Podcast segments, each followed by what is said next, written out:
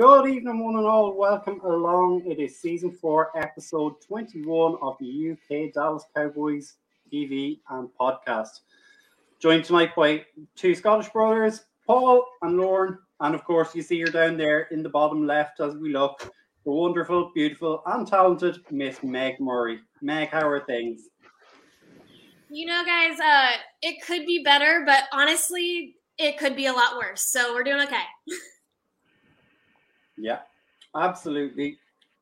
Uh, unfortunately, as you see rolling through the, the bottom of the screen, we lost to some team there on Sunday night football. Um, we're now third in the NFC East, or the NFC Beast, as we are now going to call it. And yep. uh, we have a four and two record. I think four and two is pretty good considering we've had a backup quarterback in for five games. Well, you, you know that um, four and two is good enough to be the, the fourth seed in the NFC. If you were to put everybody in the NFC in order of ranking, we're fourth at the moment. So, mm-hmm. yeah, just just goes to show how good the the the the records of Philadelphia and the Giants are. I don't, certainly don't think either team are going to be. Um, I think I think we shot ourselves in the foot in this game, to be honest. So, yeah, I think I think like if if if we look at it, like the game was decided basically on the three turnovers. And you know, I was putting the stats together. I'm looking and going, how did we lose this game? And it's the three turnovers, simple as that. Yep. Hi. Yeah, I've got... Oh, go ahead. No, I was just, I'm just, I'm, I'm just literally just saying, yeah, pretty much. I've got nothing really much else to add on top of that, really, because at the end of the day, it was literally just the turnovers that just kind of killed us. Like we were building, we had a shocker of a first half. We managed to come back. The momentum, the run game was actually being effective. Zeke was actually running the ball in that second half. And just when momentum really, was really at its peak, it just completely fell and shot us in the foot. And uh, that was that. Yeah, I mean, Paul and I talked about this on the World's team on um, Saturday, but my, my key to winning this game was for Cooper Rush to continue to play a perfect game, and he wasn't able to do that. Um, yeah. Really unfortunate. He he has gotten close to you know throwing an interception, and like he's gotten the ball on the ground a couple times before, but he's been bailed out um, a lot of these times, and it just wasn't our day. Yeah. Yeah. And I mean, I think I, I think that's the one thing we have to look at. Like we went to their stadium, hostile crowd. I think it's the only time in the season where they actually min- managed to fill out that place they play in. Um, you know, their head coach was screaming like it was a Super Bowl victory. Considering they were talking about how Jason Peters went out, not discounting the fact that we were missing our starting quarterback, our starting left tackle, and our starting tight end. You know, I mean, I think we did pretty well. For yeah. a local team that's narrow minded, let them think that. Let them think that. Because, like, like, Jason, like we uh, we mentioned on the World's team, uh, Jason Kelce kind of called us pretty much a more global franchise, and which we are. So, yeah. yep. And and this is this is why we have the podcast with yourself and Meg called the World's Team. Yes. You're, you're, you're not going to find that on Bleeding Green Nation or anything like that. You can only find that on Blogging the Boys. Well, you got you, you've also got to remember that the Cowboys only, uh, sorry, the Eagles only just started podcasts something like three or four years ago, team podcasts, because you know at, at, that point in time we were we were talking about how the Cowboys were actually broadcasting on Alexa as well, you know. So amateurs. Um, yep. I'm so, I'm sorry. I'm so salty about this. I really am. That's okay. Let it out. If I, if I, if I let it all out, then I'll probably be barred from blogging the boys. I mean, I mean, you kind of brought this up though. Nick Sirianni, that um, the after the game when he just had to let out that "How about them Eagles" thing, he just that just proves like how corny this man is. Um, yes. Just the funny thing is, like, he's the kind of guy that if he wasn't the Eagles head coach and he wasn't winning, that fan base would absolutely hate this man. He's like the absolute opposite of everything that they stand for. And so like the only reason they like that man is because they're winning. And when he does stuff like that, I'm sure they're all just like, what the? Same could be said for the the Giants head coach in a way as well. Like the, the both of these head coaches seem to be like hype men more than actual coaches. Mm, Like Yeah. you're, seeing Brian Doblepure screaming going to the crowd, going yeah, like an absolute mongol. But um, but yeah, uh, but I, it's just I Paul, like I, I, I, I was seeing some of your tweets at the early hour on the early hours of Monday morning between yourself and Rich. The the the, the abuse you guys were taking, but giving it right back to uh, to Eagles and other other fan bases as well was something to behold. Yeah, you can't hold it back. I think uh, Jay Tuck actually mentioned this. He was like, "This is the week where I could see Cowboys fans like giving it back to other people, and we haven't really done that in the past. We just kind of like whatever, whatever. Now I feel like we we have that defense. We have something to really like hold over their heads, and uh, we did a, we just talked a lot of trash this week. And you know what? We lost, but it has. We still looked good. That's all I'm saying. Yeah. Yeah. And I don't care what Eagles fans say, Haason Reddick is not Micah Parsons. that is that is going to be one of the most absurd uh, takes I've ever seen in my life. It really is. Like the guy only got recorded one tackle. He got absolutely dealt, dominated by Terence Steele throughout the whole game, and yet Micah Parsons was out there. He was balling. He was out there in coverage doing everything. Right. The only criticism we can give Micah Parsons was for that stupid um a Oh, call the, yeah, the penalty. Yeah. yeah, the penalty. So, um, but other than that, Micah Parsons is like tenfold better than Haason Reddick. So, Eagles fans, if you even get to see this video, this podcast right now, shut it. What did you think about that penalty though? Because that one just I felt like it was so ticky tacky and it wasn't like I felt like they were kind of gunning for him at that point. One hundred percent. It's just my Cowboys bias, but that one just seemed silly. One hundred percent. I totally agree. I, I kind of feel as though there was a lot of referees that are just literally were out for us pretty much in that Do you game. think they read Micah Parsons' tweets last week? Oh yeah, Pro- Probably, probably. Oh they they they absolutely did that. Um, and and obviously, like I mean, that led on to Trevon's penalty as well. And do you know what? I'm I'm I'm just happy to see passion from our guys. Yeah, Yeah, we lost, and yeah, they were I- I- stupid, it's- but I'm not- I'm- I mean, I, I I'm all about uh, being like having that uh, level of aggression, but it needs to be. And we- we kind of talked about this on Saturday was the controlled aggression. Like Mhm. you don't want to go over too board about it, but yeah, I love seeing the players being passionate, being passionate about this team. But they need to kind of remember f- referees will find any excuse to throw the flag on you, any excuse nowadays. Yeah. Uh, but but here's the thing, and it goes back to the inconsistencies. Who was the? There was a other game in at the weekend there where a player took off his helmet and smashed it on the ground, and he didn't Mhm. get flagged. So why is this any different to what Trevon Diggs did? Yep. Uh, It's it's just so inconsistent. It really Yeah. is. My sister kept getting really fr- frustrated with it because she was just like, he didn't even do it to anyone else. He just did it to himself. That was all about him. Like, why are you flagging him for that? I was like, you know what? Mm. He shouldn't be doing that stuff, but I can see why he did it in the first place. yeah, And I mean, what what gets me as well? Yeah, Micah Parsons got up, did the did the the guns and all that. But you know, anytime a team picks off a ball, you know, they run down to the end zone in front of the camera and they all pose like that and everything like that. Surely that's taunting. I mean, you know, you've got to draw a line somewhere.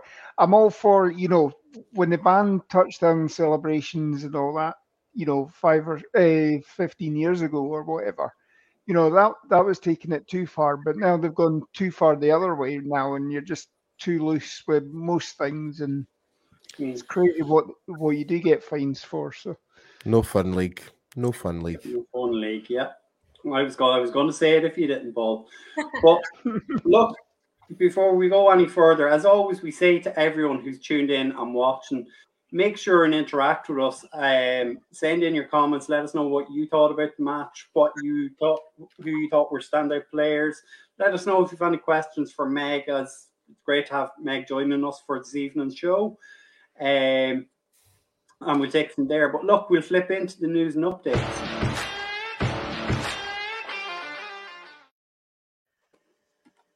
So I think the think the best thing coming out of Sunday night's game, obviously, was that Dak took what about fifty snaps in the pre-game warm-ups. Looked solid. Didn't seem to have any adverse effect with the thumb injuries. Um, so it looks like we should have him back for uh, the weekend's game against the Lions. Yeah, he was looking sharp. The ball only hit the ground a couple of times by all accounts. Mm. Um, and you know, I don't think he he was doing corner corner routes and what have you, but he wasn't really testing himself going over the middle or whatever. Um, but I mean, you know, there's only so much you can do in a sort of scripted session like that. But yeah. uh, certainly looks as if he's on his way back. Hopefully this week. Um, you know, the, there's no setbacks in practice or anything like that. So. Yeah.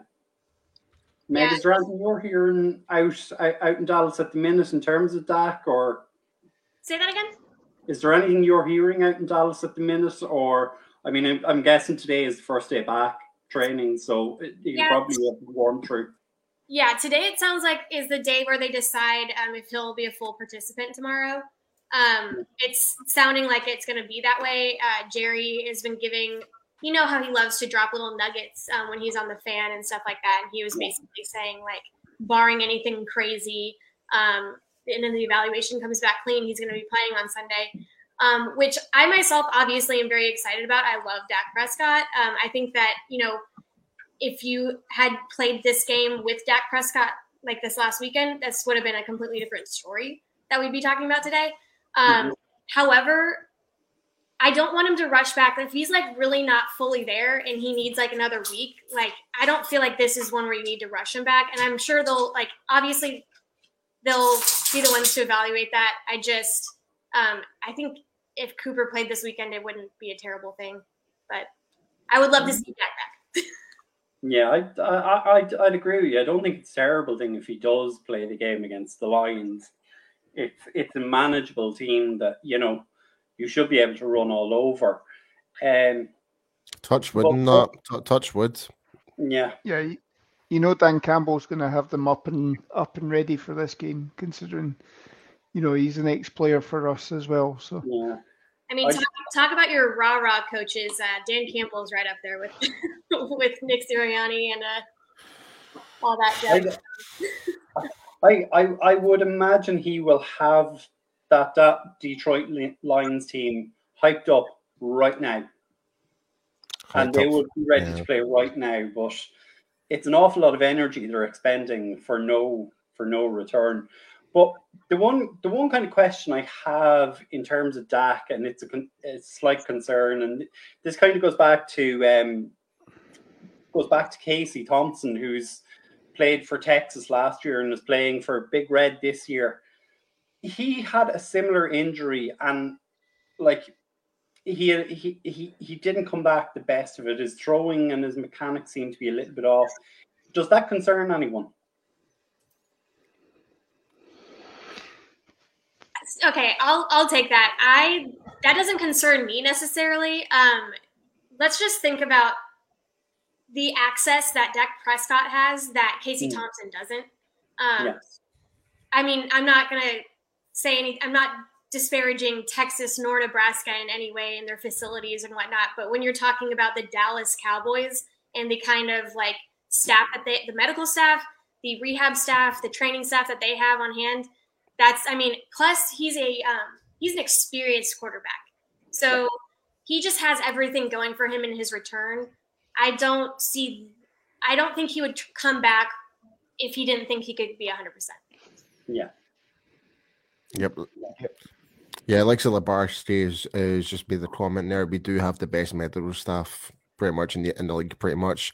I mean, like when you look back through history, amount of players that we've had, like even Michael Gallup, he was due to miss half the season. He came back in what week five, week four, week five, like way ahead of schedule. So, yeah. um, Yep, Oh, yeah, and, yeah, yeah, and, and and even told it like even Jaylon Smith, like a guy who never was supposed to play football ever again, he managed to ma- Mhm. still managed to make a career. So our medical staff deserve all the praise in the world right now. Yeah, and as Mike says, it's you know he's a, uh, Dak's an established quarterback. Casey Thompson is you know still learning his craft in the college game. Um, you know, and you are going to you are going to try little things when you're coming back from an injury. If you can't grip the ball properly or whatever, you know, you you've got to try and do things to get it working. So, Yeah. um, maybe had an effect on him. Yeah. That comment though, who's who said that? The big, Big the, the, the big Labasti. So he just mentioned Damone Clark. No, that, I Great. mean that's a absolutely amazing point to make. Um, considering you drafted this guy thinking you know he'd have a quote unquote red shirt year, like he wasn't going to have any chance of touching a football field this year, and they're Yeah. sitting here being like he's a couple weeks out from playing. Are you kidding me? That's incredible. Yeah. And the, and the guy's a baller as well. I mean, he's Yeah. a tiger, so I know. I knew you were going to Yeah. say that. So, so, so, Meg, go on. Give, give us the lowdown on what to expect from Damone Clark when he does take to the field.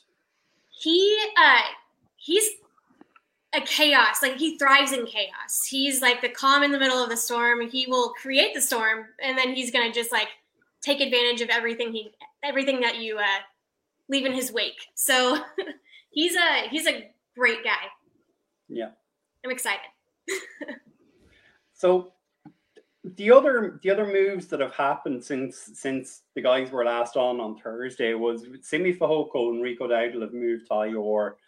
Dalton Schultz missed another game at the weekend. Um, and that benefited both Jake Ferguson and Peyton Hendershot. So I suppose the, the, the kind of question I have, maybe looking towards say 2023, do we do we imagine Dalton Schultz will be on the roster? Nope. Nope. Nope, straight away.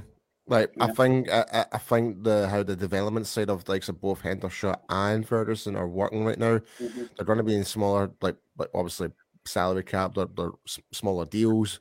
We've got them for longer, more longer term because of their contracts right now. I don't see the point of us like giving all that unnecessary extra cash to Dalton Schultz right now. Like when these two guys are performing right the way they are right now. So especially especially in the run defense right now, Ferguson was great in the run defense. Uh, Yeah, run, run run offense. Sorry, run offense. Sorry, I, good sorry. I was gonna say he's just, he's gonna be worth that to somebody, but when you are developing somebody like Jake Ferguson, um, it just doesn't make a whole lot of sense. And the fact that he's made such progress as well and had the opportunity to play um, so many snaps, you know, due to Dalton being injured. And if you think about it, Dalton's injury is the same one that Zeke was dealing with all last year, so it's just kind of one of those where you are going to see a lot of Jake or Ferguson and a bit of Henderson. Hopefully, he can get that penalty thing under control. Yeah. Yeah, and, may, and maybe the whole thing, you know, Dalton Schultz maybe should have taken another couple of weeks anyway and let it heal a bit better. Um, but you know, is he is he worried about these guys snapping at his heels and you know he's he's not putting tape together on you know for prospective um, purchasers of him, you know. Um, you need he, he's needing to put the tape together to to to move on because obviously the writing's on the wall that we've we've got cheaper guys um uh, who actually I think are actually almost you know they're at his level already in their rookie year now okay there may be there may be a fall off towards the end of the year as they hit that rookie wall for nine or ten games in um you know because they're used to a college season of 10 games and you know a month off before they start doing the, the bowl games if if your team's lucky enough to get to a bowl. Shows um Labasa just made actually a a good point there. Like when Dak comes back, obviously his number one safety blanket is Dalton Schultz. Mm. So do we maybe expect to see a turn of the tide in terms of who's going to get the ball? I I would say we will see a turn in the tide because like CeeDee CeeDee is now wide receiver one. For me, Dal- Dalton Schultz is your oh. next target because Gallup is inconsistent at the minute. So Yeah. that that I can see where his point is, but you know, what about what what do you what do you guys think? Um, I mean, he's gotten a lot of work in with CeeDee and with Dalton, even in the off season. So I think it's fair to say that like his first thought or the like first scheme that you're going to draw up is going to be CeeDee. It's going to be Dalton Schultz. Now, if you if Dalton isn't in the game for some reason, he's very comfortable throwing into that tight end spot too. So it's you know anyone that's there is going to benefit from that. Um, but yeah, I do agree with you that I think CeeDee and uh, Dalton Schultz will get the majority of his looks at least. Yep. So, any other news that anyone has heard in the past couple of hours? I, as I say, I know today will be our first day back at practice after Sunday night game. So, is there anything I've missed out on? No, besides the fact that I'm still trying to wake up. not not cow, not Cowboys related, but the NFL is going to have a game on Black Friday. So after your three games on Thanksgiving, they're they're also going, going to move one of the games to a Friday night as well. So you're going to have four game four games that first th- those first two nights of the of the weekend. Weekend. Uh, I've got one in the comments coming in. Uh, Labas is just asking, does anyone know what happened with Simi Fehoko? I think he picked up a shoulder injury in Friday's practice, but I mean, whether this is fortuitous timing and it's roster management to bring other other people up, because um, they've obviously they've elevated the um, they've Overton. eleva- elevated Overton, the long snapper. So you know that was one space that's been created, and they've been able to, you know, they've got the ability to bring somebody else up as well. So. Yeah, uh, just to build on that though, he re-injured his shoulder during practice, and it looks like uh, Dalton also tweaked his injured knee during that practice as well. So Yeah. Yeah, yeah, yeah, yeah, yeah.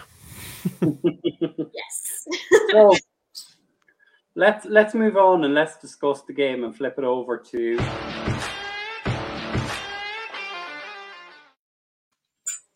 so the Dallas Cowboys offense. So I think this game has fully put to bed the non-debate about who our quarterback one is. Oh, absolutely. Discuss. Dak's our QB one. End of story. like I'm keeping it short and simple. yeah. I mean, I feel like that needs to be said more to. I'll uh, I'll give you some boots on the ground over here in Dallas. There is a um, on the way from Dallas to um, the stadium in Arlington. There is some lovely graffiti on the side of the highway that says Cooper Rush's QB one, Dak can't throw. Um, that was put there after during I think it was after the week two game um, against the Bengals. And I just want to talk to that guy and see how he's doing after um, that performance on Sunday. For all we know, it could be a troll. For all we know. Yeah. Oh, Yeah. but but yeah, or is ju- Cooper is Cooper Rush's wife because she's got to earn her money somehow to fly to Philadelphia. You she know. she jinxed it. She jinxed it. she did, yes. Not to not to put any uh, um any heat on uh Mrs. Mrs. Rush's life here, but you you you screwed this lady. oh, but I'm I, I'm oh sorry, I just got an advert coming through my headphones there and it just blew my eardrums there. Paul's struggling over there. Yeah.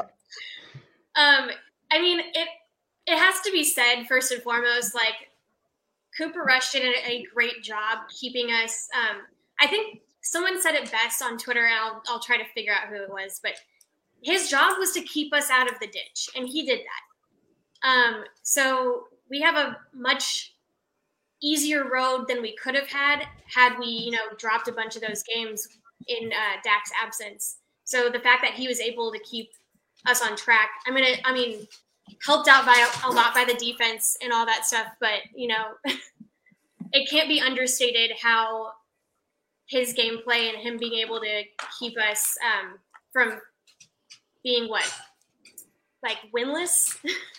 Yep. That's pretty huge. Yeah. Yeah.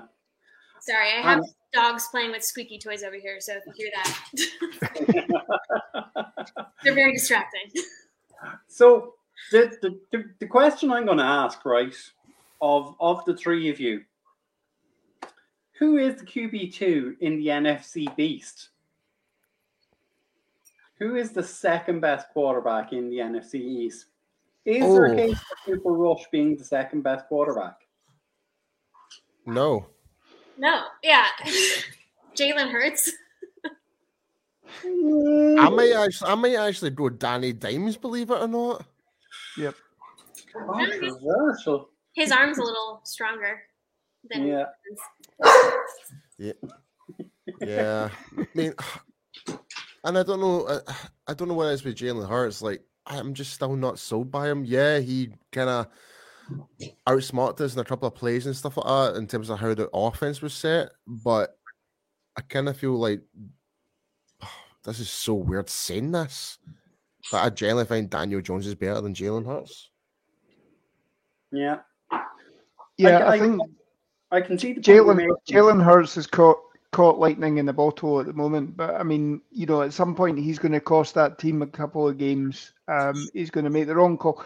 I mean, we we had a fairly good uh, game plan against him, and that you know make him throw the ball, um, and they did that. And it's just it's just the way their system works that you know that run pass option is so critical to them that you know, and it it does make our defenders sort of second guess what they're needing to do.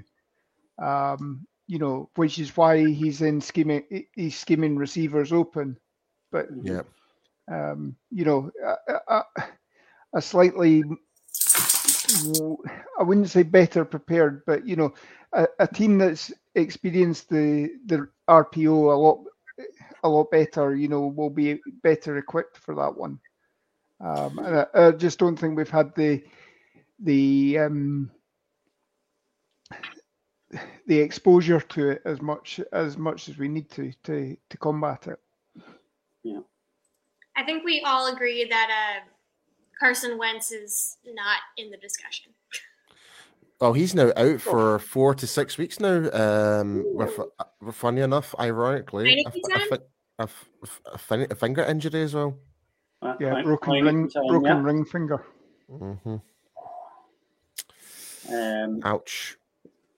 But Paul, I'm I'm I'm I'm going to give you the floor on this one because you were giving this man a lot of love on Twitter in the past 36 hours since since the game has ended. Talk to me about Terence Steele.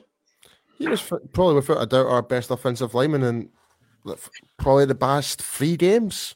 He's Mhm. completely like he did from a disastrous start. Well, I wouldn't say disastrous start at the Bucks game. He, he was kind of exposed at parts in in the Bucks game, but by God, he's turned things around. He's been solid. I'm just looking at his grade on PFF right now. So he was given a run block percentage grade of 82.8 percent. Mhm. Um, his pass blocking for some reason was given a really low grade, but I disagree with that because he managed to keep like Haason Reddick away, like to only like one t- one tackle from, and that was from a run uh, run perspective. But like he pretty much set off the edge, uh, just kept the edge uh, sealed throughout the whole time. So. Fair play to Terence Steele. I generally thought he was absolutely fantastic. So, and I'm, I'm going to be writing an article about this. So, um, Mm. about Terence Steele and how much he's actually kind of evolved for the past couple of weeks. And. It's a, now a debate. Now it's like, do we feel more comfortable him being this actual starting right tackle now? Because people had this conception of him being, is he really a starter? Is he still a backup of a backup? What like is he a second string, first third string type of guy? To me personally, he's our starter. Yeah. I, I'd agree. I'd agree, and I mean, you saw this at the start of last season as well. He was, you know, when he was having he fell in for La'el because obviously La'el coming back from injury and then five five games because he'd um, duped test, uh, testers and what have you for his, what have you. Um, but I mean, you know, he, he was great up until the point where they started moving them around as a sort of swing tackle and stepping them in for Tyron Smith on the left hand side and expecting him to to switch automatically from the right to the left. Now that he's on the right hand side um, solely, I mean that seems to be where his game's playing very well. And you know this line to, is coming together. Um, you know, yeah, had a few problems the last couple of weeks, but generally this line is coming together, and you know, it is certainly one of the plus points of the early part of this season, I would say. So, Meg, the quest the question to you, apart from Murphy not wanting to play any ball, is are you wants to play ball as long as it squeaks? are are you missing your much beloved LSU Tiger La'el Collins? I mean, I am, but I, they've been able to pull it together pretty nicely. Um, so I'll give them credit for that. Mm-hmm. But I mean, the fact that they were able to establish a run game after like a disastrous first half really um, speaks a lot to the resiliency of the line um, and the team in general. So, yeah, out to them for that. I, I kind of feel like, as much as I'm me and Lauren are big critics of the uh, of Joe Philbin, there has been times where Joe Philbin has managed to ch- change things so drastically from the bad to good. Like mm. so, I do have to give uh, Philbin credit in that. There's still times where I do question. I was like, how did we take that step back? But it seems like as the game kind of went on, he managed to make some in-game decisions, and we actually became more effective. So, fair play to the coaching as well. Yeah. I'm just I'm just going to bring up DJ Dog's comment here. Anyone talk about the Eagles coach talking BS at the end of the game? Yeah, we've discussed uh, it. it. Yeah, the, the guy's an absolute muppet. Yeah. just wanted to give Paul another opportunity there to say that. Uh, He's just so cheesy. Just like the T-shirt thing and the "How about them Eagles" thing. The funny thing about both of those is that they're both going to bite him in the arse, as you guys would say. So hey, on uh, Christmas Eve, bud. Yeah, it's not. It's it's not going to be fun in Dallas on Christmas Eve for that team. It'll be fun for me though. oh yeah.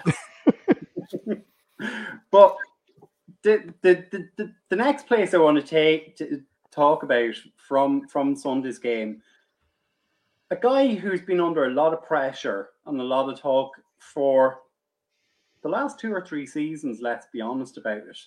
And a lot a lot of people are talking about him as being a, a candidate for the cut after this season.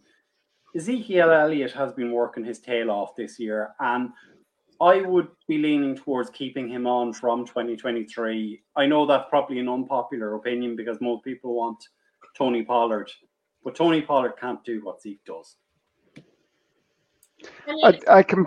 Yeah, go ahead. Go on, Meg. No, you go. Well, right. Okay. I, I completely agree. I mean, anybody that says that Tony Ball, uh, Tony Pollard should be in this game more just doesn't understand what Zeke is doing, and you know is perhaps clouded by the fact that Zeke has this big contract. Um, you know, it's it's purely, you know, Zeke is your your sixth man if you're uh, blocking for a pass. Um, you know, you need him. He's also, I mean, he's putting his body on the line all the time, going up, getting these dirty yards, three, four, five yards. And yeah, I mean, it's taken its toll. And, um, you know, he's he's not 2016 Zeke. Um, but I mean, you saw you saw glimpses of it there on that touchdown run. That but some of those spins that he was putting on and leaving the defenders in the dust. I mean, the only thing he missed out on was a hurdle there, you know. So um, he's he's got he's he's still got it in his game plan. It's just a case of, you know, he, he's he's becoming your sort of grind it out to three yards in the cloud of dust sort of guy, and pounding it away so that Pollard has something to do. Um, and something to capitalize on when when these guys are expecting Zeke to come up the middle again. You know that change of pace to the outside is is what Zeke's doing. He's he's he's opening that up for Pollard. So go on, Meg. I mean, so Paul and I have talked about this a couple times. Um, really what I like to see out of our running game is the fact that it's a one-two punch. I don't think Tony Pollard gets as many yards, even if he gets as many touches as you guys as people want him to, um, because you know you can game play around Tony. You saw that this week.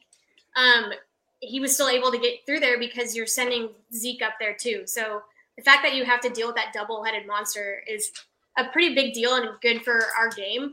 But if you if you think about the last couple years, Zeke has really had to readjust his game, um, mm-hmm. simply because obviously last year he was injured.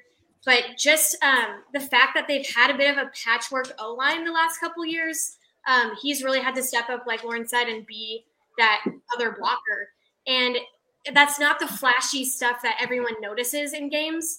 They like to see you uh, rip through defenses and get a touchdown, but you can't do that when you're like not able to protect your quarterback, not able to protect your runners. So he has to come in and step in and do that stuff, and it's just not as flashy. So people kind of overlook that, um, and that's a huge part of his game. So we do we do have a question for you, Meg, from our own much beloved Mike Poland. I am seeing that because these dogs are keeping me on my toes. um, so, Paul, do you want to go ahead with that breaking news there that you've just put in private chat? Yeah, it's not necessarily Cowboys related, but Jori Epstein has tweeted out saying that Colts owner Jim Irsay was at a league meeting um, to, with multiple people and on the subject of Dan Snyder, and comment says, "I believe there's a minute now to remove him as the owner of the Commanders." Mm-hmm. Yeah, I don't want to speak on that. Jerry, that's exactly what Jerry Jones said. he doesn't want to speak on it. He's not talking about Dan Snyder, and I don't see him voting against him, or at least if it's in a, any sort of public way. Um, not that I agree with his sentiment there. I think Dan Snyder needs to go, but I don't know. Yeah, I, I, I certainly think he does need to go, but um, you know, obviously there was things that were leaked this week that um, you know he ha- he knows where some of the skeletons are, and if you think if you think some of the things that have come out about the commanders are um, bad, then you know the some of the other things that have happened in this league are. Um, oh God! Right. Okay. oh. if anyone cannot see the comment, might just comment. So the commanders are commandless. Oh God! It wasn't obvious by uh, Ron Rivera throwing his quarterback under a moving bus. Uh, oh, big time. yeah, so, so that's not my decision. That was Snyder's decision or something like that. Oh, well, he recently said he was not good, and I was like, "Well, we know that, but you're not supposed to say that." uh, and DG Dogs no, keep Snyder is the perfect owner as a Cowboys fan. I I, I agree. I agree yeah, in that respect. But but if you're ever planning going to Washington and go to their um their stadium, Mm, I would avoid it like the plague. Well, the funny thing is, his um, I feel like his when he said that he has he knows where the skeletons or the bodies are buried or whatever. Um, throws people under the boat, not the bus. Yes, Mike. but I feel like that was a pointed comment um, to Roger and honestly to Jerry. So I don't know about that. Yeah. He could spill I mean, a lot of tea on his way out the door. Yeah, I mean, look, he he might he might have a lot of tea to spill. There's plenty of people that have tea to spill on him that have not spoken of of that as of yet. So I would say he might be best served to keep his mouth shut and not have it have his day in court.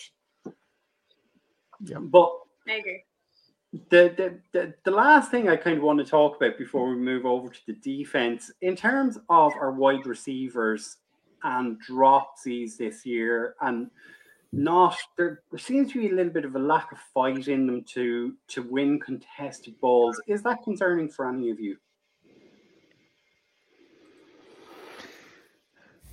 Slightly.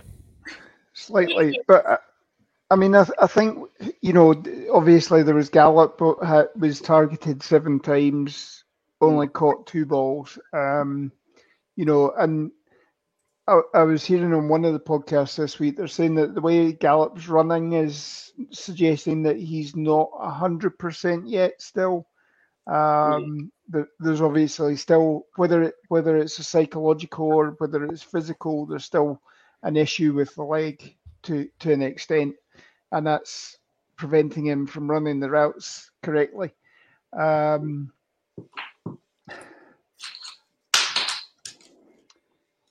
I, I, I, I also don't know if there's there, there's a problem with the wide receivers coaching, um, yeah. but you know, obviously we, have had we've had the emergence of uh, Noah Brown. You know, so you know there's something.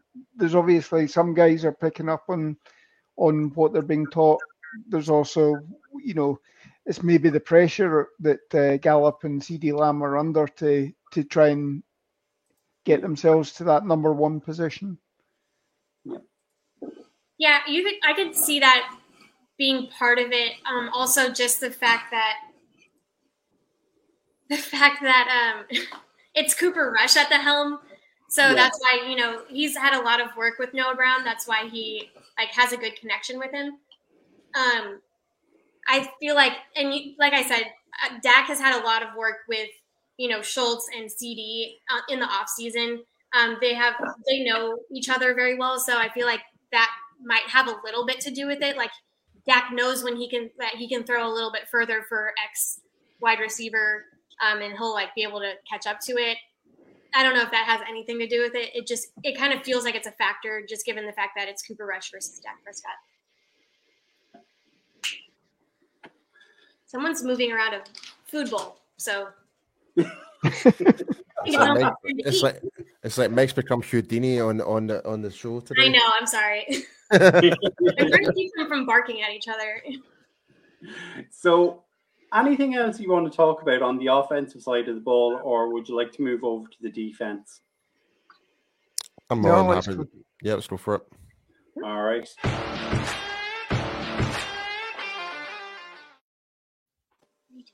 So, defensively, again, another very solid and very good game from the defense. I don't think the numbers that were given up were huge. We sacked the quarterback four times, no turnovers, but I mean, you're not going to have a turnover in every game. And but it's the first time the this team has conceded more than 19 points in a game this season. So, look, you're going to get games like that. So, I will. I will say though, is due to silly mistakes, it could have been under 19 points. Mm. Yeah. Like like the Dante Fowler situation with the fourth down, that that so that triggered me something awful. That it's like you knew they were trying to make you jump offside. Just don't jump. Just stand there and just let them take the time out, and therefore they would just go for the field goal, like st- stuff like that. So yeah, it, it's just stuff like that. It really annoyed me. And we see yeah, that but... J- Jamie's in the house. Yep, screw Philly. Struggled to beat uh, beat our backup quarterback. Yet they're thinking the next best find. They're really as stupid as they look. Truth, truth, Jamie. said it. Said it like an absolute poet. I mean, he's right though. I feel like if I took anything positive away from this game, is that we're just as good, if not better, than the Eagles um, when we have our full team together. Um, I feel like there were a lot of dumb mistakes that were made that could have been offset with with a um, elite quarterback leading the offense. Um, especially that Dante Fowler one was just I, him and Dan probably had a sit down one on one meeting this week because he had two major penalties that really um, changed the game.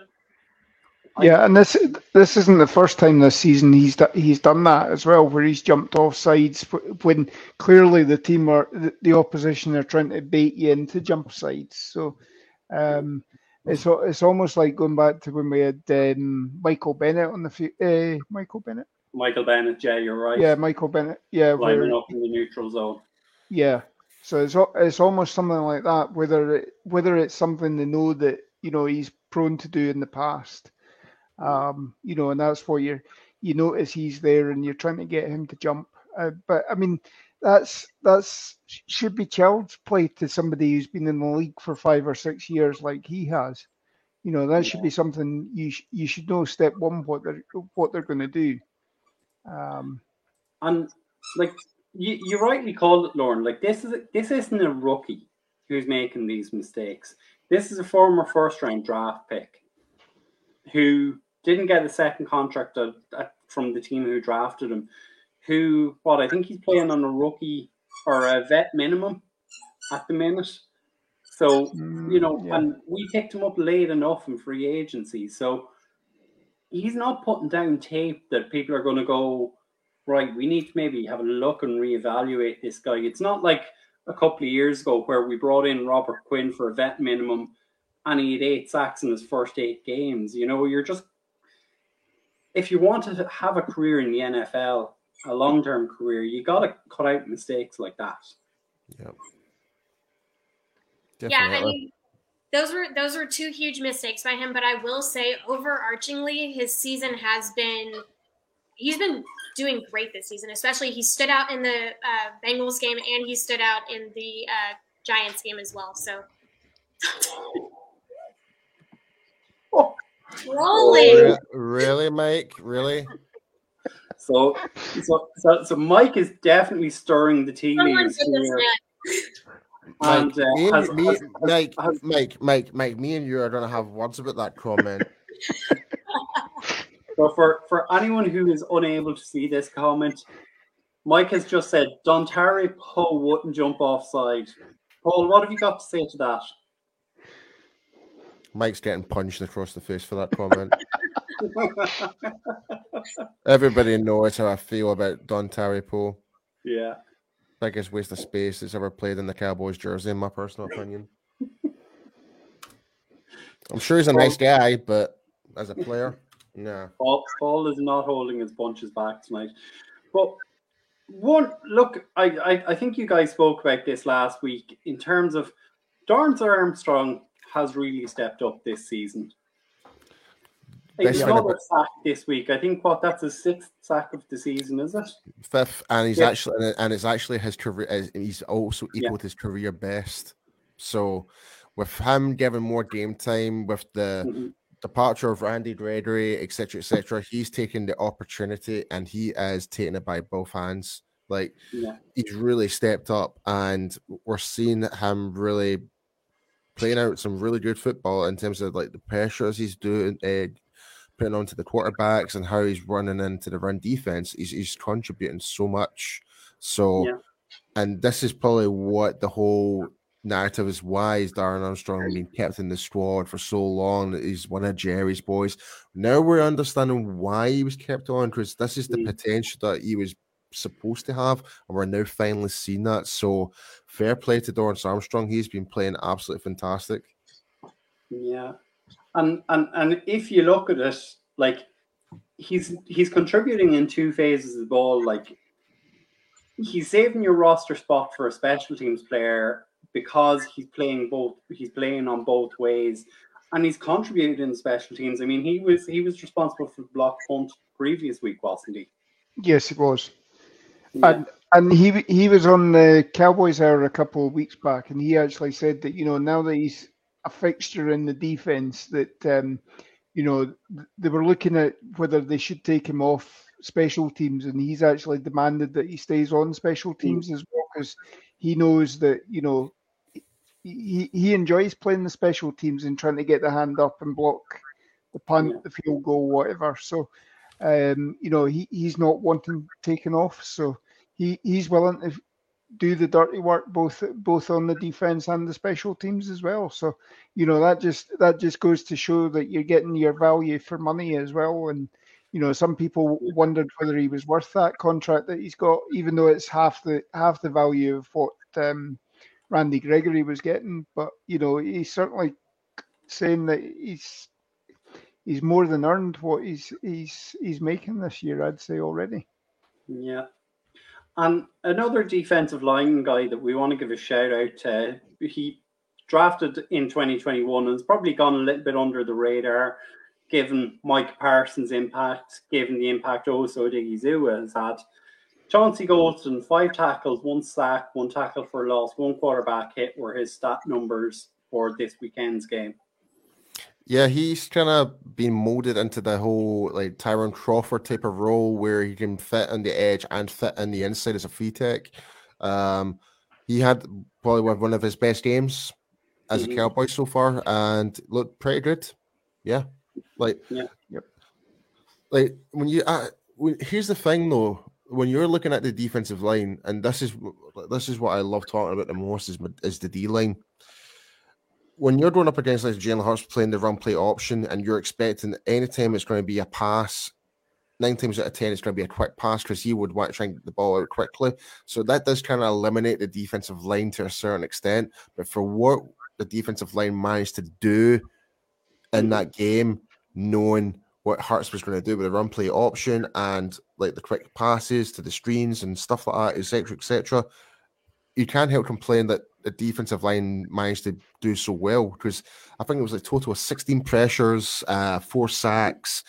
Yeah. I mean, when all things considering, that is a pretty good statistic when you yeah. put, put, that in put that in uh, perspective. Even though not all the defensive line got sacks, I think uh, one of them was uh, Donovan Wilson got a sack as well, I believe. Donovan uh, Wilson, Golston.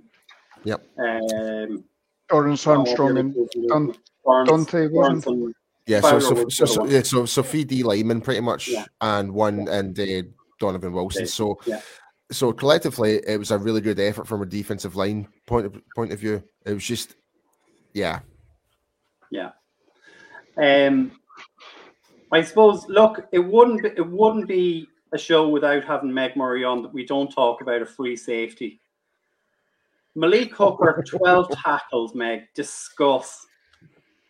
That was huge. Just like that whole the fact that this position is being taken seriously right now by this team is just a beautiful sight. You can see the way that it makes a difference and an impact on the defensive side of the ball. And just like Malik Hooker, what a game. Number one in tackles. Yep. Incredible. Yep. 12, 12 tackles, 10 yeah. solo tackles from the, from the free safety position. I mean, that's that's unheard of. But if, if if I granted you the wish, Meg, would you take back number 38? I would love to see number 38 coached by Dan Quinn, I'll tell you that much. I think I think given given the interview we did with him for the 2021 draft, he would have loved to have been coached by Dan Quinn himself. Of course. He spoke yeah. glowingly of Dan Quinn. Talk about but, two notes right there. that's it. But if I, I suppose we've we've kind of glossed over DeMarcus's Lawrence impact in this game as well. I mean, DeMarcus had eight tackles, a tackle for loss as well. But I mean, the pressure he was applying and freeing up space for other players to to do things. I mean, Demarcus has really matured as a player in the past 18 months. I think he he's he's not about getting the sacks and celebrating or anything like that. He he's knowing his role and how to play his role and it's creating opportunities for other. Yeah, I completely agree with that. Um, you know, he he's even, you know, he is where he was out outspoken when he was the leader of the Hot Boys and all that. You know, they've taken a step back on that. They've, you know, it, it's a more business-like approach that they're doing, and it is working for them. You know, and mm-hmm. um, the, there is no hype about them um, out, outside of the media creating the hype. They're not creating their own hype. They're not, you know, as again, they're not doing the Hot Boy stuff. They're not do, coming along with swag and what have you. Mm. And I think, you know, this change in DeMarcus Lawrence, where he's dropped about 15 pounds, he looks lighter. He's got rid of the dreads actually, and he's, you know, more uh, the the sort of crew cut almost like hairstyle. Um, you know, all of that is just showing a slightly more business-like approach, probably, um, and it seems to be working. So, fair play to the. Yeah.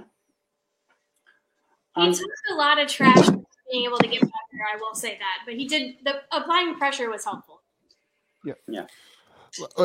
And and Lawrence's defense, um, no pun intended.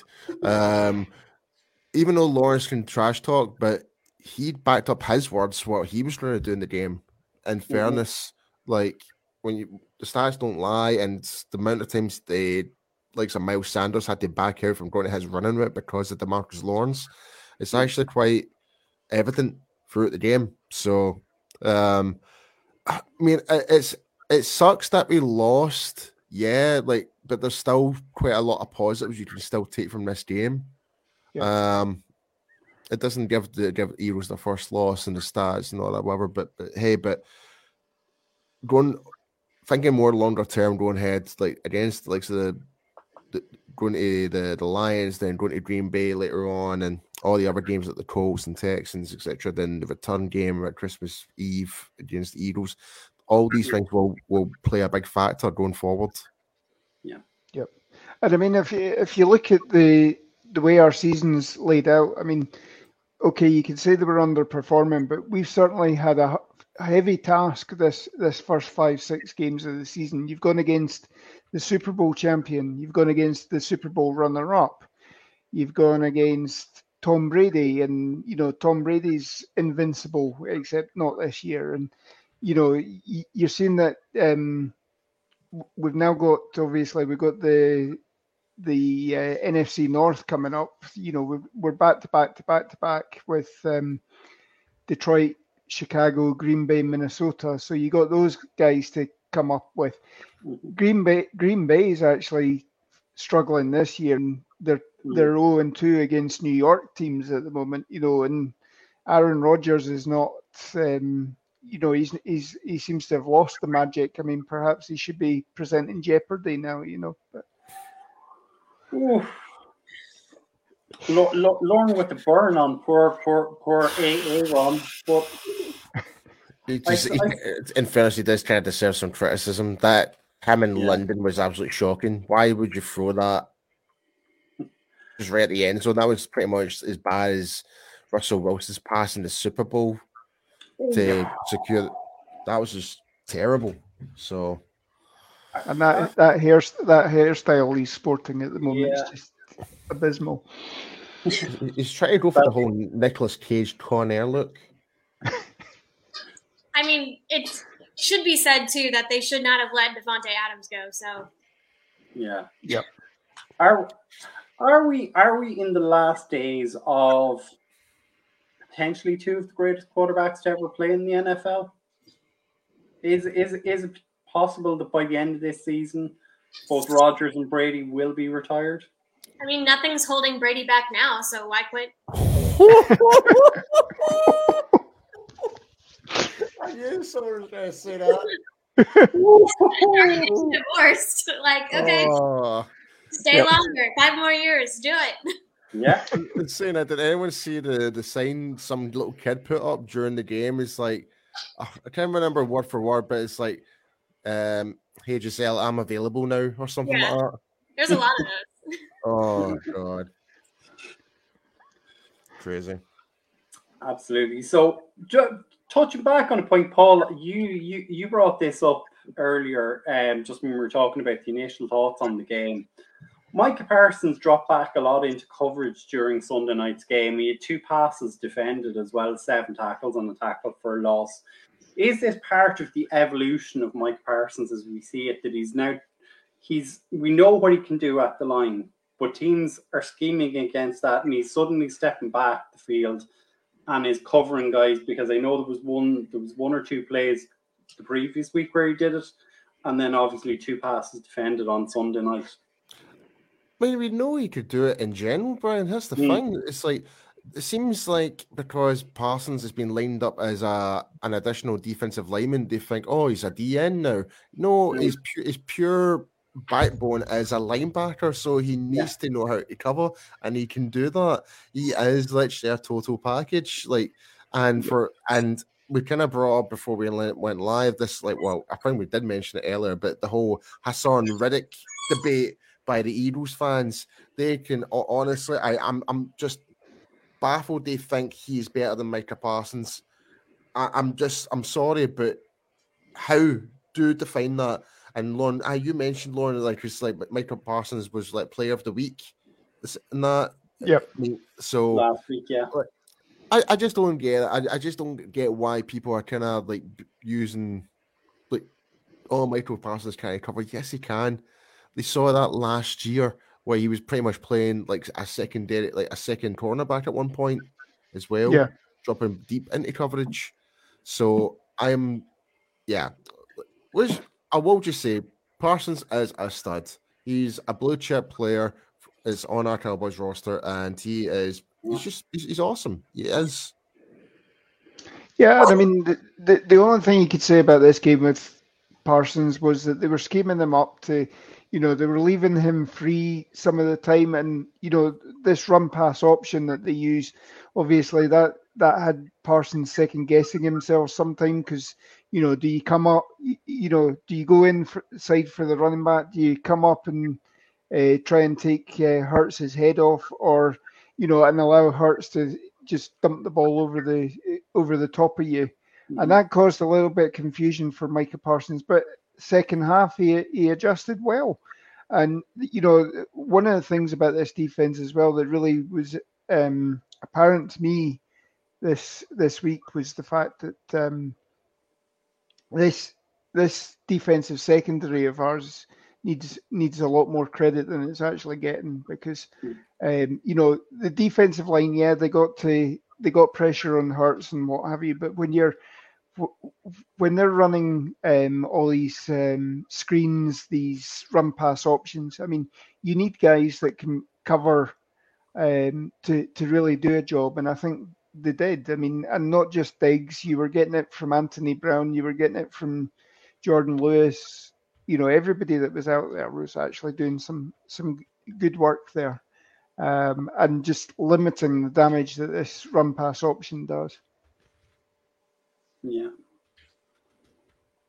so anything else you would like to talk defense before we move on to talking about our special teams um i'm not sure if this was touched on necessarily because uh, murphy's going crazy but um just the way that the defense um, against our defense against the run, I feel like that was a little bit exposed this week. So I'm interested to mm-hmm. see how they kind of lock that up going um, going forward.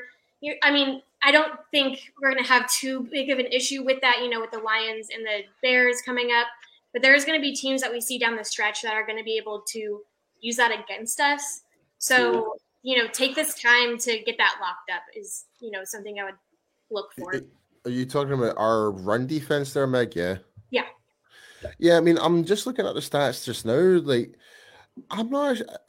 We managed to keep them all. Yeah. We managed to keep them down to 136 yards. Like Miles Sanders did have the most, 18 carries for 71 yards, an average of 3.9, and his longest drive was mm. a 13 yarder. I mean, it's not soul destroying, but it's one of those statist- statistics. It just kind of slowly creeps up.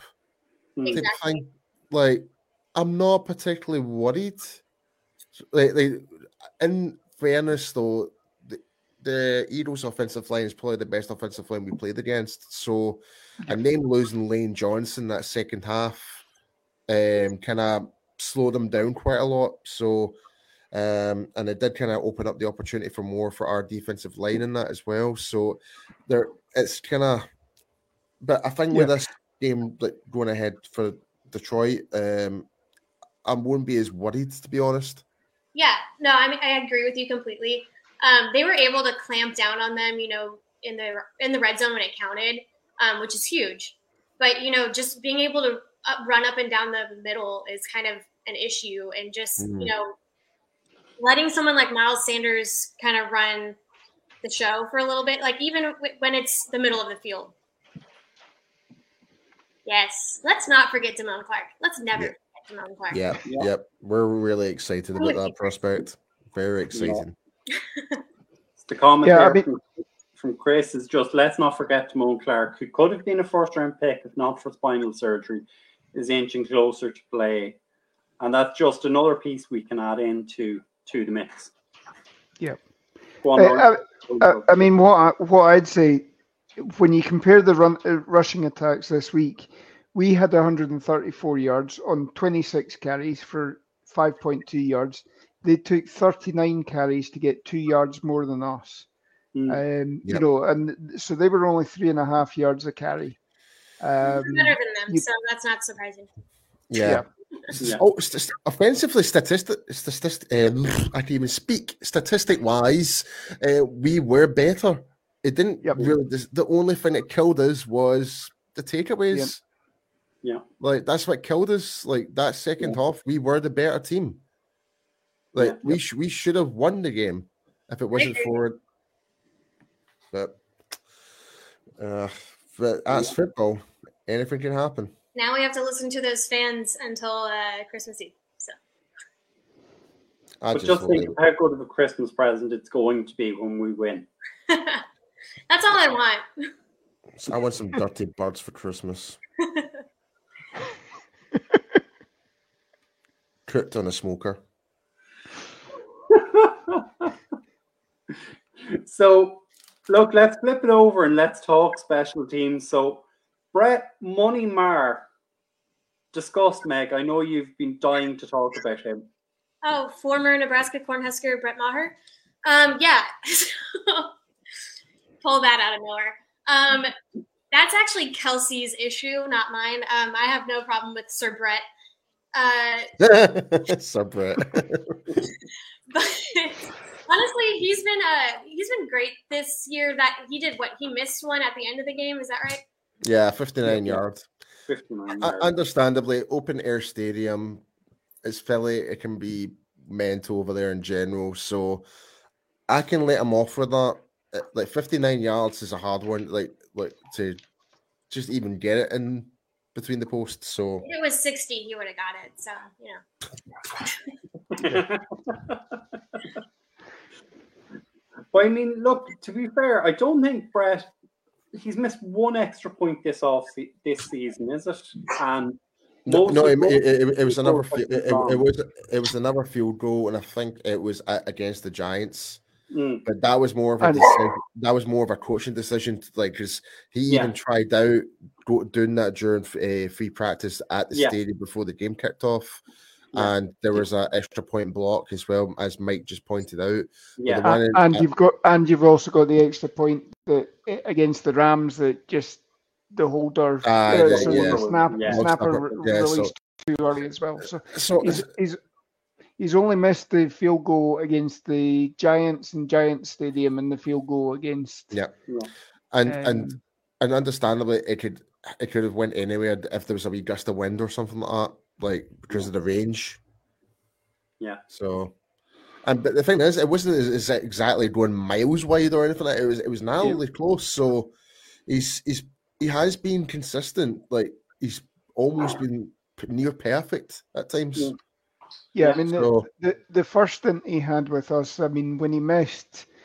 What was it? the- There was a game in Tampa, I think, and he almost hit the cannons in the in the ship. You know, so that's that's a considerable miss.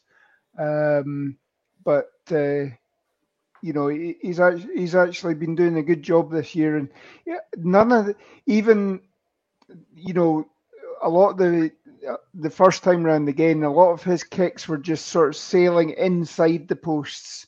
This is a lot more of his kicks are going straight down the middle. So, Mm. um, you know, he obviously has changed his technique, changed his accuracy, um, you know, and it's paying off dividends for us at the moment. So, Yeah, I mean, he was solid last year too with the Saints. Um, he the the one that he really missed was against us. So it's like that was the one time we really, you know, looked at him again. We are like, same old guy. But you know, he's came back this year and been he's been pretty locked down. Yeah. Um, just the, the, the, the comment here from Mike, just in terms of throwing shade at a former Texas kicker. Mike, let's not forget Justin Tucker kicked the game winning field goal the last time the Aggies played Texas. You guys and your college football shenanigans. But another another guy that I think this is more Mike's guy in terms of KaVontae Turpin and having a, a return, either a kick return or a punt return. He had a 63 yard kick return on Sunday night. Almost got in for a touchdown. I mean, how soon do we think it is going to be before he, he take he houses one? Sunday. Sunday. Yeah, I, I can certainly see it in the next couple of weeks as you start playing these cold games and the ball doesn't drift as far. Um, you know, either either when you're punting or kicking off as well, you're not going to get these kicks going through the end zone. Um, yeah. So you're you're going to be outdoors. The ball's going to come short, and that's going to allow him to come onto it at speed. Yeah. Um, and the block the blocking seems different this year from the special teams as well, which is opening him up as well. And more importantly, touchwood, we're not getting half of these blocking the back penalties as well from the special teams. So it's not suddenly great. You've you, you you've made a 32 yard return, and then oh wait a minute, you're going back 15 yards or whatever on the back of that. So yeah, um, it's it, it's certainly a game changer for this, you know, and it's it's only going to help as the season goes on, and we we have these cold weather games, and it's flipping the field. So. Yeah, I mean, he got a taste for it at the beginning of the game, and then he went on to rip that 63 yard run um, and could have gone all the way in. That guy's hungry, and you give him one slight advantage, and he's going to go all the way in. So I can see that happening sooner rather yeah. than later. Yeah, absolutely. So Anything else, folks, before we get out of here? Dallas forever, Philly for never. Yep. There we go. There we go. So, Paul and Meg, do you want to give your show a shout out for everyone that's tuned in? Yeah, come uh, listen to us every Saturday on the Blogging the Boys Network. Wherever you listen to podcasts, you can find us there, and we'll be. Uh, we have they have stuff every single day, but you know we're the most important. That's on Saturday. Yeah, and also Meg, don't forget to mention about the t-shirts as well. Yeah, I don't think we closed that up yet. We were going to close it up on Sunday. So if you want to go ahead and get your Dallas Forever, Philly Forever t-shirt, um, you can go to, I believe it is shop-frontrunner.shopify.com. If you can't remember all that, we have it on our uh, Twitter and Instagram. So, so you should be able to that. Yeah, because Kelsey and I have to close that up and get those printed. So. yep. Yeah, me and Lauren are going to be kitted out for sure. Yes. so you can you can you can get that. You can you can follow Meg on at Meg Murray, and there's how many hours in that Meg? Four. There are four. Four, four hours. about that often. I was like, I can't get the one with two, so I tr- I was like three seems like an accident. Four is more intentional, so I went with four. Four, and we do we do have a request from our from our person who loves his coffee. Can you get us some coffee mugs with that print? Ooh, that's a good shout. That's, I'll have to uh, talk to my counterpart, Miss Kelsey Charles, about that when she comes to uh, get her dog on Thursday. So. I'm just, just, just saying, they would sell like hotcakes. Yeah. Paul, you're going to need a bigger suitcase. Yeah, I need a bigger suitcase. and um, I, I, I, I strongly disagree with this last comment from Mike. There are a lot of Meg Murrays. There is only one Meg Murray. Well, the one that has the handle that I want, her last name isn't even Murray anymore. She got married. So, like, give me the handle. but, look, as, as we say, the, the Mike and the team will be back here on Thursday night with um, a breakdown of the Detroit game, of where they think things are going to go. Um, before we get out of here, we were going to pay the bills. So follow our fellow content creators so you can see them there in terms of talking to the boys, the hanging with the boys, blogging with the boys, girls talking boys, uh, J Talk Big Game James, Jeff Kavanagh. KT's fun tweet. So all of those guys there. And if Paul or Lauren, if you'd like to give a shout out to our wonderful partners at Cowboys Experience. Yeah, guys. Go before you do this. All right, yeah, guys. If you're planning to go into a Dallas Cowboy in this game, be sure to go with Cowboys Experience for the ultimate meet and greet, stadium tour, game tickets, and tailgating experience. Get to meet players like Julian Novacek, Micah Parsons, Zack Martin, Travis Frederick, Hall of Famer Drew Pearson, and many more be sure to go and use the discount code UK Cowboys. And guys, what do you do if you get use the code? You get free stuff. Get free stuff. And you get chocolate pudding. Yeah. Rich will be like that, you guys. chocolate pudding is the most important part. But as always, look, we'd like to thank Meg, our very special guest, for joining us tonight. Um, it wasn't the victory party we were hoping for, but we're going to have one on Christmas Day. I'll dance on that grave soon enough. Yep, smoke dirty birds yep. in the smoker for Christmas. We'll be smoking that bird pack in no time, mm-hmm. as, as Ryan would say. Dallas forever, Philly for never. exactly. It is a good night for me. I'll pass it over to the rest of you to say good night. Night all. Go Cowboys. Yeah, night. Night all. Go Cowboys. Good night. How about them Cowboys?